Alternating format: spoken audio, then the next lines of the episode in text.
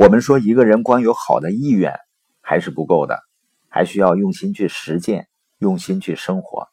那当我们用心生活的时候，会发现呢，我们自己内心，我们的关注点会发生转变。我以前创业呢，在相当长的一段时间会做得很难，觉得很难突破，很难影响别人。原因是什么呢？我发现呢，自己之前一直都是把自己和自己的需求放在别人之前，也就是说只关注自己，只关心自己想要完成的事儿，想要实现的目标，而不是别人的需求和他们认为重要的事儿。你说我就是想通过自己的努力让自己生活更好一些，这样有问题吗？这个肯定是没问题的。每个人都希望自己的生活能够过得非常好，家人呢能够过得好。但是如果我们只想着自己的需求的话，在别人的眼里我们是只关心自己的人，那我们又有多大的号召力和影响力呢？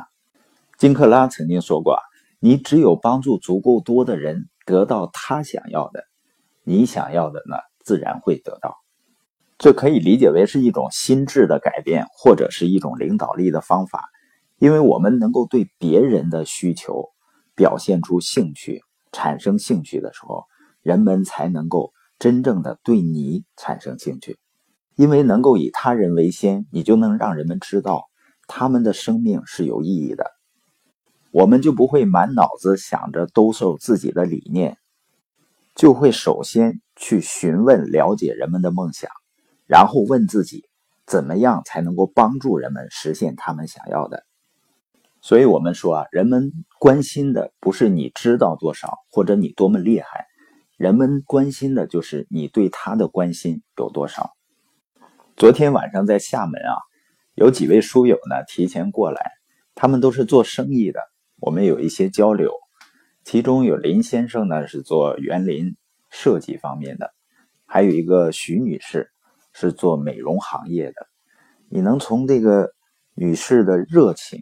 感受到她对人的兴趣和关心。还有一位呢是黄国华黄先生，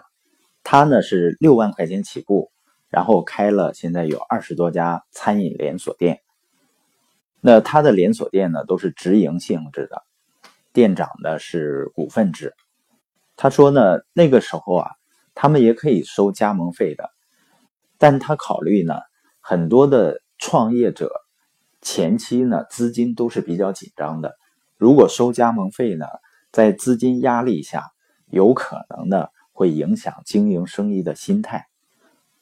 也就是说，他最关注的呢不是自己眼前的即时的利润，而是合作者的长期利益和长期发展。那当合作伙伴都成功了，都能赚到钱了，那他的长期利益也就有保证了。实际上这一点是非常难得的，像现在一些所谓的教你成功的教育机构，或者是呢给你提供创业平台的一些特许经营，或者是人际关系营销的一些平台，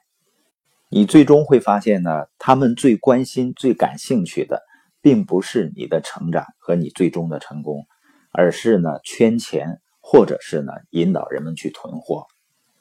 当然呢，很多人呢从一个坑里爬出来，然后又掉到另外一个坑里，也跟他自己的价值观是有关系的。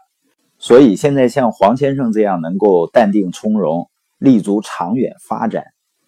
这样的生意人呢是非常难得可贵的。今天播音的重点呢，就是我们要把我们的关注点放到人们的需求上。当人们得到了足够的关注和关心以后啊，他们就愿意并且能够帮助你实现你的愿景。